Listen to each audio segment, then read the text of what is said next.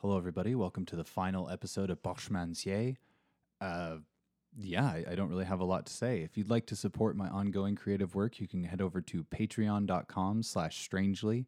And that's about it. I'll have a few more things to say, but without further ado, let's get on to that conclusion. Boschmancier, a novel by Strangely Duisburg. Read by the author. Chapter 20.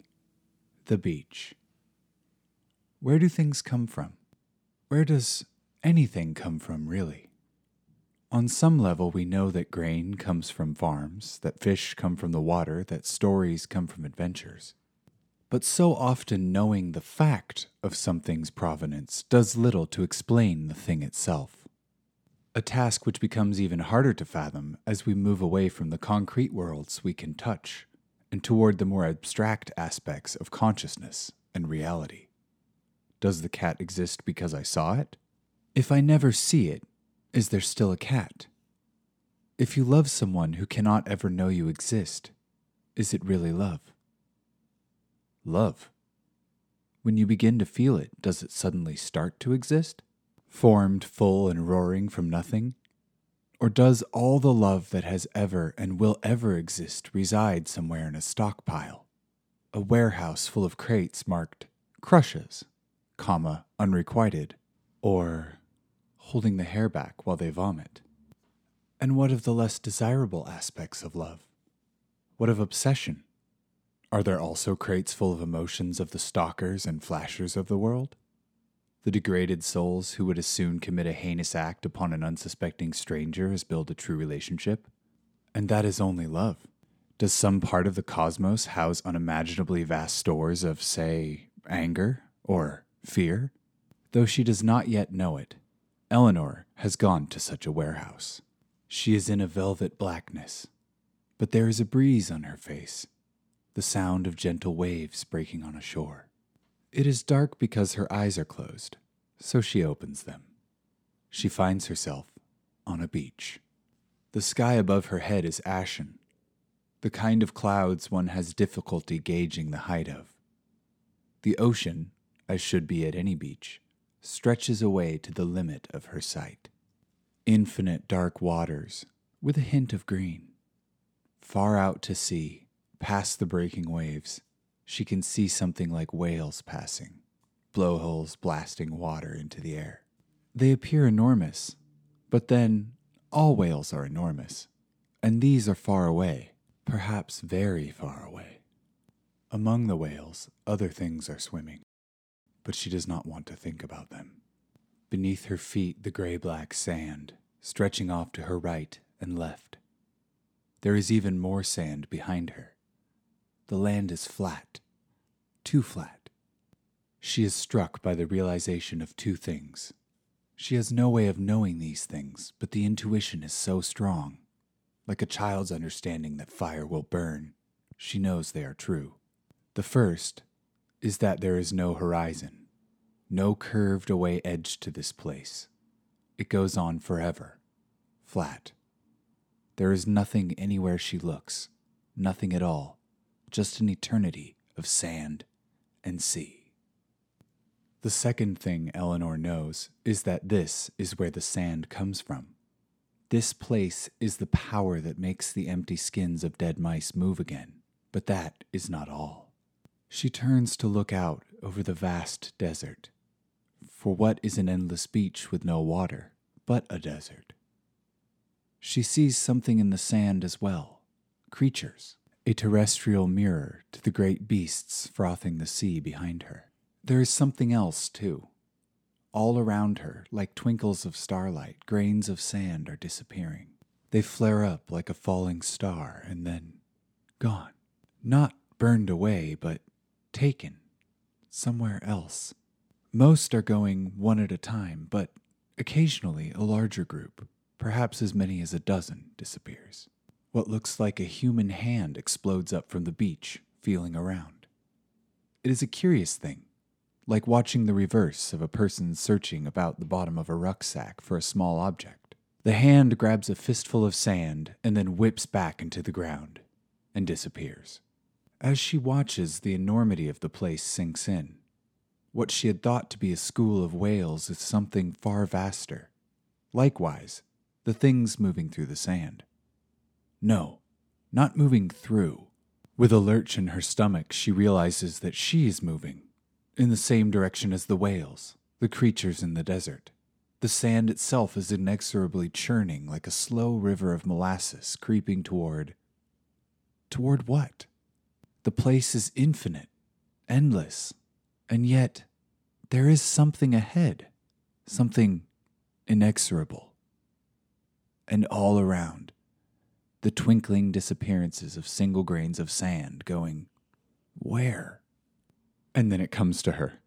It is so simple. The sand is going back where she herself came from. As each grain is called, so it leaves this... What is this? This world? No, that word isn't quite right. Perhaps a... Not far from her, a hole opens in the ground. With a roar, a fountain of sand 100 feet high comes blasting out of it. The sand being returned to this place, coming home. She laughs, joyful at the wonder of it all. Before she knows it, she's broken into a run, dashing along the beach, following the whales and their counterparts in the sand. There are other things moving along with the whales, and part of her wants to fear them, but how could something in a place so wondrous be frightening? Something is changing as she runs, faster and faster, moving with the sand, the whales, the others. The ground seems farther away now, her legs longer, arms that describe great arcs through the air. She is growing, though it's hard to tell how much, in this place with so little to compare her height to. Tall as a house, now tall as a tree, then tall as the tallest building, and still she runs. Even as she grows, the creatures along both sides of her seem no closer, still off in the vague distance, yet not receding, constant. They are, she knows, massive things, frolicking and luxuriating in the sand, which is the fabric of this place, the bones. There is music now, singing, from the ground, from the water, and beneath it the deep tones of the beasts. Eleanor finds herself singing along. A song she has always known, just as she always knows all the contents of her pockets. A song without words, deeper than words, older than words. Before the first word was spoken, there was music. From the cosmic radiations of the joyous explosion that created all things, to the vibrations of the radio waves given off by the birth of the first star, all is a song. Eleanor sings. And for a time, she thinks she can understand the music of this place. The meaning. The purpose. She's 1,000 miles high and still running, her feet crossing leagues as though bedecked in enchanted shoes. Somehow easier to see, from this great height, are the flickers of the sand disappearing and the spouting geysers as it returns. Here and there, hands of all sizes are reaching in and taking sand for their own purposes, some with greed, others showing restraint. Her eyes widen, a feeling of convergence, everything around her taking shape. Perhaps it is only her imagination, fueled by the already impossible things around her, but she fancies she can see it coalescing. If only she could just a little more, so close. And then, just as she grasps the deeper purpose of the place, the feeling of eyes regarding her settles like a heavy blanket. A shadow falls. A shadow larger than continents, bigger than worlds, blotting out everything, covering, sweeping over, and enveloping her, folding her, compressing her. Darkness. The lining of her coat is flying backward into her pocket, followed by the short length of chain and the ring. She knows without checking that the ring will not be in her pocket, at least not right now, not until it is needed again. She stumbles back and nearly bowls Kells over. The other woman catches her, and they both fall against a wall as Eleanor gasps for air. All around them is the chaos of the bookshop crashing down. "I was there. I saw it all," Eleanor shouts above the din of the falling shelves, breaking glass and rising flames. "I saw where it comes from." Kells does not understand. "What?" "Magic," Eleanor shouts, triumphant. "I saw where magic comes from." Unable to contain her exuberance, she seizes the startled Kells by the shoulders and kisses her. When she pulls back, she sees the foundation of childlike wonder being laid upon the face she has grown so fond of. Kells is stammering, unsure of what to say. Don't you see it? The sand. We had it all wrong. It's not evil. It's not good either. It's just magic. And I think I know how to send it back where it belongs. How do you suppose we do that? My coat. It's some sort of doorway to where the magic lives. I think if we can get the sand to go inside my coat, we can send it back. As they move to climb out the nearest window, their path is blocked by the lashing tendrils of the sand construct. It heaves itself into the bookstore and begins thrashing about in the flames, absorbing the spilled sand from the fallen mice. A screech draws their attention up a long aisle wreathed in flame. A second, smaller construct of sand comes striking and slithering along it, pursued by an enraged Slice. The cat continues to rend and tear at the thing, even as it grows. Slice is losing the battle, but fights on, oblivious to the scratches on its flanks and the swelling of an eye. In a flash, the two congregations of sand meet and join together, forming a large mass, lashing, thrusting, and smashing. The thing doesn't even seem to be fighting anyone specific anymore, not the cat, nor them, choosing instead to revel in the wanton destruction of the bookstore, bathing in the spreading flames. Kells looks down and sees a few scattered buttons from inside the dead mice. Slice has shredded the skins, leaving the buttons and mouse hides littering the floor near their feet. She reaches down and picks up one of the buttons, feeling a jolt move up her arm like an electric shock. The feeling is unpleasant, yet she grits her teeth and reaches for another. As she gathers more buttons, scooping them into her hat, the attacks of the sand construct begin to concentrate on the little juggler. Eleanor, who has managed to take refuge behind a desk, feels powerless to help. She is steeling herself to try all the same when Kells dives into the shelter with her, flushed with excitement and covered in numerous small gashes. She grins at Eleanor. I think I know how to get it to follow me. How? Eleanor's face becomes a rictus of determination. She peeks around the desk at the monster, her teeth showing in a fierce smile. With a yowl, Slice streaks past them and dives out the window, tail aflame. No time, says Kells, already moving toward the roiling mass of sand in the center of the room. Just wait in the filing room through there. I'll bring it through the door, then we can run out the exit. Eleanor moves in the direction Kells has pointed. The fire has not reached this far yet, and she experiences a respite. She looks back through the door just as Kells shouts, Hey, you! Remember me? With the chainsaws? Ah, yeah, I bet that hurt you, didn't it? The sand tree pauses in its thrashing. Once more, the distant wind-like voice whispers into their ears. Oh, yes, you presumed to approach a second time. All hells, yes, I do. Kells holds out her hand, palm up. The pain of holding the buttons makes her want to scream. Instead, she shouts, Look what I got! The voice makes a kind of hissing sound as all the branches of the tree turn to point at Kells, 1,000 accusing fingers. Kells laughs, the sound loud in her pain. Come on, you twig! Let's dance! The tree surges forward like a mass of grasping hands, but Kells is already running off down a flaming aisle of books. Her hand darts out and pulls the already tottering shelf over. It creaks as it falls, crushing part of the thing pursuing her. Eleanor has come part way out of the filing room, hoping to help Kells, but finds her friend gone. She is about to run off in pursuit when she hears Kells, from somewhere off to her right. Eleanor, I hope you're ready, because here we come! She ducks back into the room just as Kells appears around another flaming shelf, running as fast as she can. Several cinders flicker in her clothes and hair, threatening to flare up into dangerous flames. As Kells comes pounding toward the filing room, her pursuer explodes through a row of shelves to come skitter crashing after her. She turns for a moment as she reaches the door to hold out the buttons again. Come on then, here we go! She dives into the room just as the thing draws itself into a tight mass, not much larger than a person, to follow her through the doorway. Kells runs toward the back of the room and the emergency door to the alleyway, shouting, Now, Eleanor, now! Eleanor, hidden beside the door, leaps forward and flips her coat over the thing, covering most of it. She twists, half falling, half running, hot on Kells' heels. The coat is now wrapped around the twitching mass of sand. The ring is on Eleanor's finger. As she tries to escape, she pulls on the ring, hoping, praying this will work. Kells looks over her shoulder as she crosses the threshold into the alley. Her eyes meet Eleanor's. The taller woman is radiant in triumph. She is on the cusp of the doorway, trailing a silver chain attached to the red lining of her coat. Kells can see her card, already well thumbed, in Eleanor's hand, along with the ring she is pulling on. The chain goes taut, drawing Eleanor up short.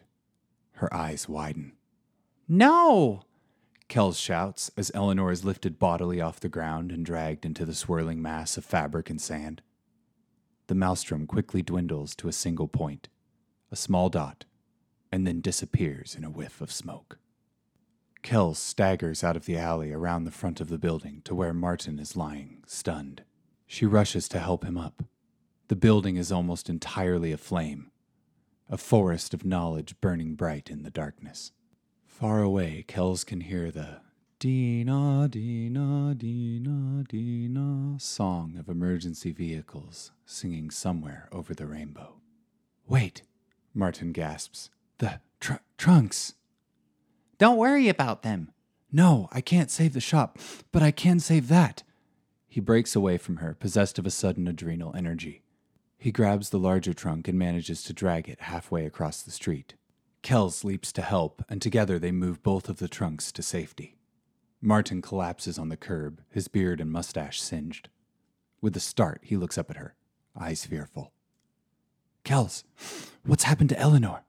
He is on his feet, already preparing himself to charge into the inferno. She grabs his wrist to stop him. He turns, looking not at her, but at her hand. She makes a surprised noise and lets go. "Martin, she didn't..." He nods, and then, surprising her, envelops her in a hug. In all the years they have known each other, he has never so much as shook her hand. She stiffens at first, and then relaxes, resting her head on his chest, smelling the musty smell of his books and the faraway promise of pastures full of sheep that all Tweed holds. He stiffly pats her back, awkward at his display of affection. "It's all right. We'll talk about it later. What about the..." His voice trails away. He doesn't need to finish the thought. She knows what he means. "It's gone," she says. "Eleanor took it with her." They stand for another moment. The fire crackles merrily. Somewhere over the rainbow draws still closer. From a place further away than should be audible, there is a whisper. It is a susurrus, like the voice of the sand. The grip of Kells' arms around Martin tightens, and then she breaks away. She knows he hears it too. They look around, terror mounting. "Are they?" Martin asks. "I don't know," Kells replies, already casting about on the ground for a weapon of some kind. "Kells, look!" Martin is pointing. In the air, above the middle of the street, there is a glimmer. It looks like a single flake of glitter, long ago launched from a confetti cannon, floating down from the ceiling of a theater. The point becomes a scrap of burgundy cloth, and then explodes into a billowing sheet, a gargantuan tent carried away in the wind. From the writhing fabric descends a shoe, massive, larger than a car, though shrinking. The shoe, followed by a leg to scale, comes to rest on the ground in the middle of the street with a resounding thud. The front windows of several other businesses shatter, a light post falls, and Martin's shop shakes, threatening to collapse.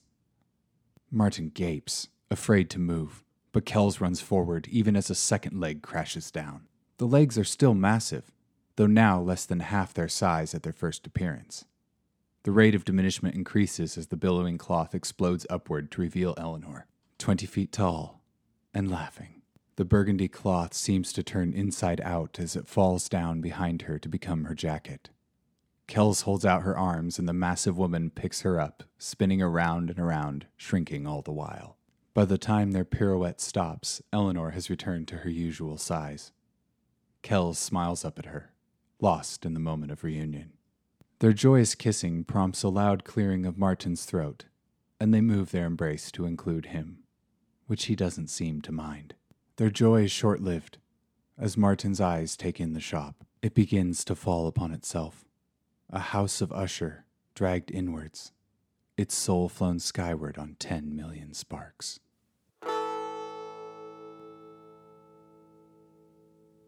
Epilogue. How does one react to such a thing? The destruction of years of hard work and sacrifice, of an incalculable investment of love. Eleanor sits across the street, watching the shop burn. The trio sits on the old trunks, Kells and Eleanor together, Martin a little apart, hands gripping his knees so hard the knuckles have turned white.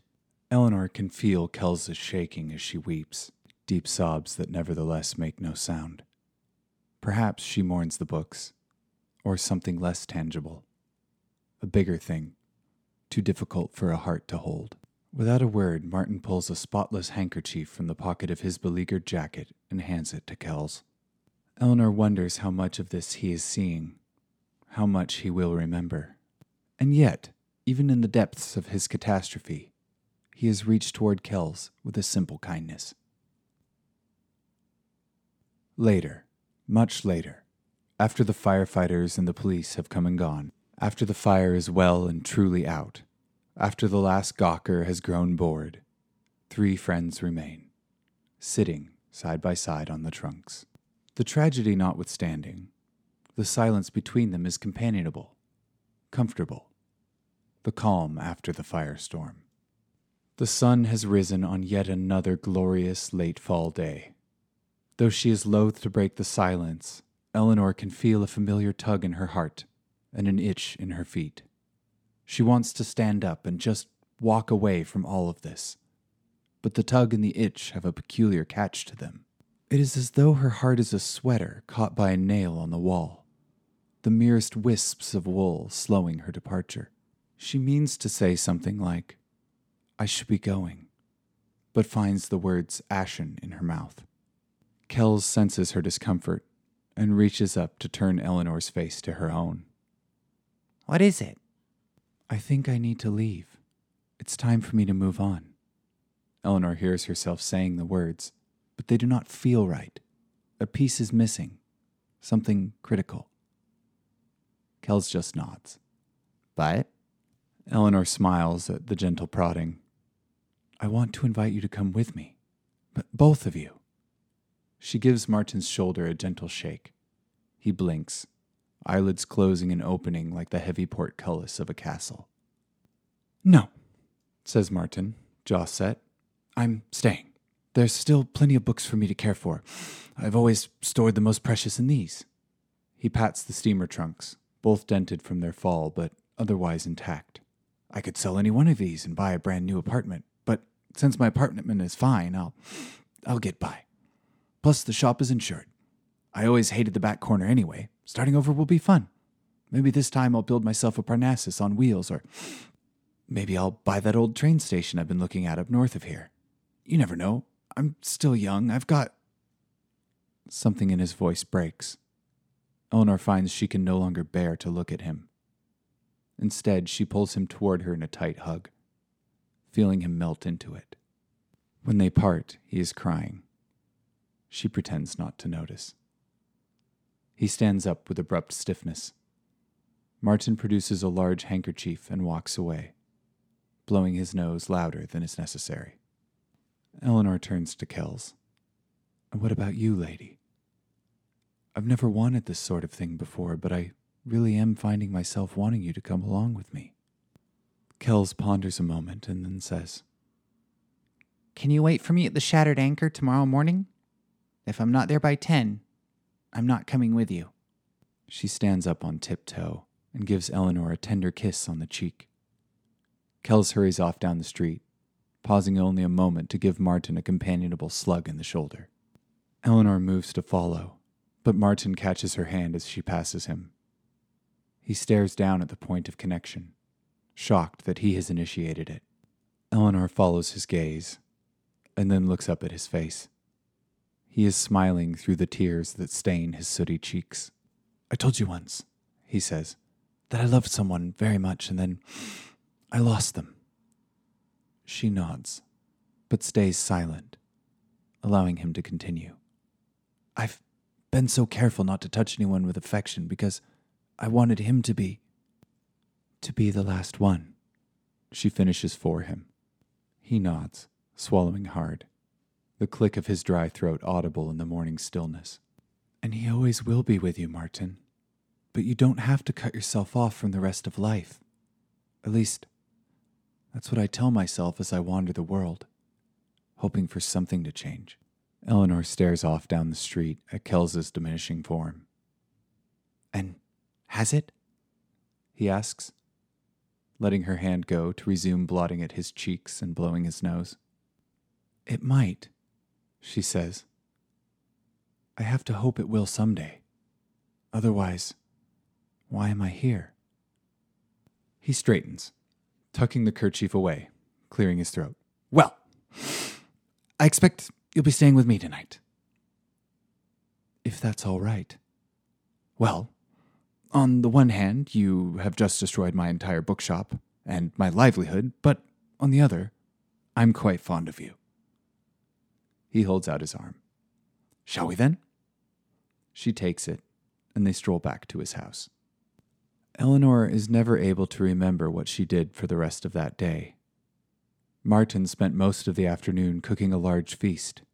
They both ate with hearty appetites, though both professed to not be hungry. As the early cloak of evening garbed the city, Eleanor retired to bed. Her last thought before falling into an exhausted sleep was of Slice. The cat had disappeared.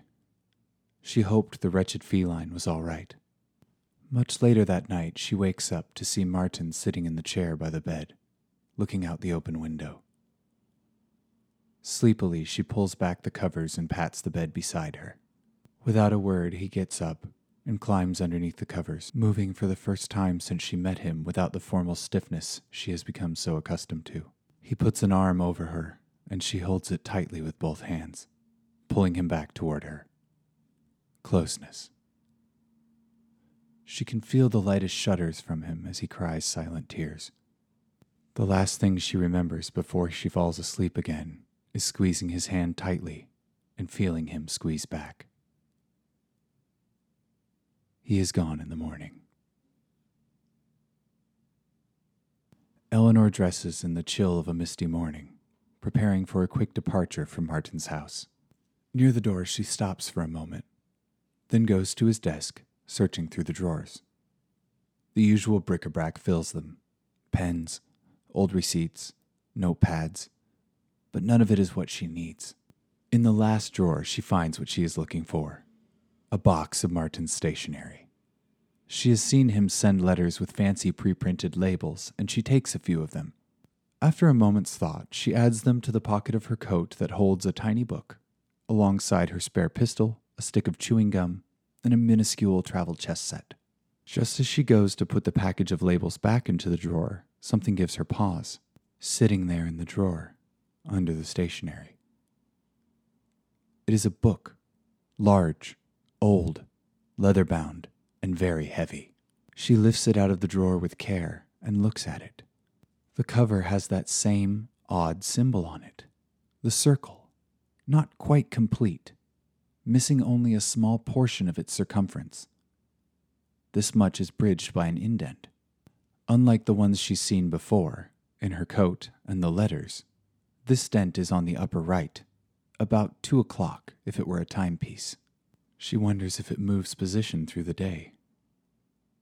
Just before she opens it, a thought stops her. Martin is a good man. He deserves his secrets. Maybe it's a coincidence. She's already promised herself she will visit him again. She can ask him about it then, though she will be on her guard.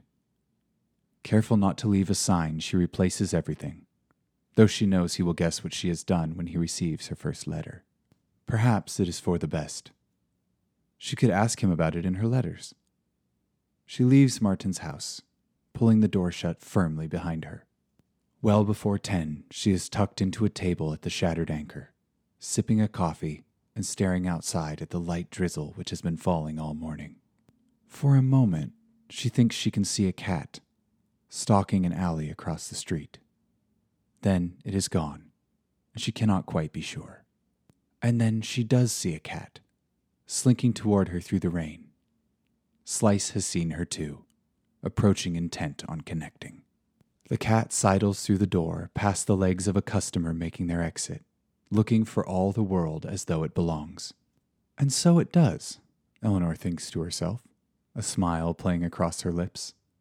Slice presses a questing feline face up under the hem of her coat, making a purring yaw that sounds like a request. She grants it, scooping up the cat and settling the damp creature into a large pocket, where it falls asleep at once. As she finishes rearranging her coat, she hears the front door of the cafe open. Eleanor looks up and smiles. The end. I've got to admit to you folks out there that I'm a little bit emotional finishing this. Thank you so much from the bottom of my heart for taking this journey with me and for putting up with the delays in production and everything like that. I really wanted the story to be absolutely, exactly perfect. And I know that making something perfect is impossible, but, you know, sort of trying to find that mixture of perfect and not quite perfect. So again, from the bottom of my heart, thank you so much for taking this journey with me. The audiobook is now complete. I am hoping to do some sort of Kickstarter to fund a print run of maybe like a book on CD kind of release with some art and things like that. So stay tuned to this podcast. Keep the subscription going, and I'll put up a little announcement audio in the new year. And I'm thinking I'll put it up on Bandcamp or something like that. If you'd like to support this kind of project and also get access to exclusive content that I make just for my supporters, I highly, highly urge you to go and check out my Patreon. It's patreon.com/strangely. If you head over there, there's all kinds of fun content that I make. I make videos and I take requests for song covers. And now that this whole voiceover audiobook recording thing is something I'm doing, I'm thinking I'll probably try to take requests for poem readings. So if you'd want me to read something like, I don't know, The Raven by Edgar Allan Poe, or maybe a selection from House of Rain by Craig Childs or something like that. I'm now just looking at books on my shelf. I could read you Self-Working Mental Magic from Dover Press, or a bit of Ron Chernow's Alexander Hamilton biography. What else do I have here? Oh my goodness, there's just too many. Theodore Rex by Edwin Morris. Anyway, please get in contact with me. You can get in contact with me by emailing strangelywritesbooks@gmail.com, or through my website, strangelyandfriends.com or boschmancier.com. Please leave a review there on iTunes and let me know what you thought of the whole story, and tell your friends about it. And until next time, don't stop looking for the magic.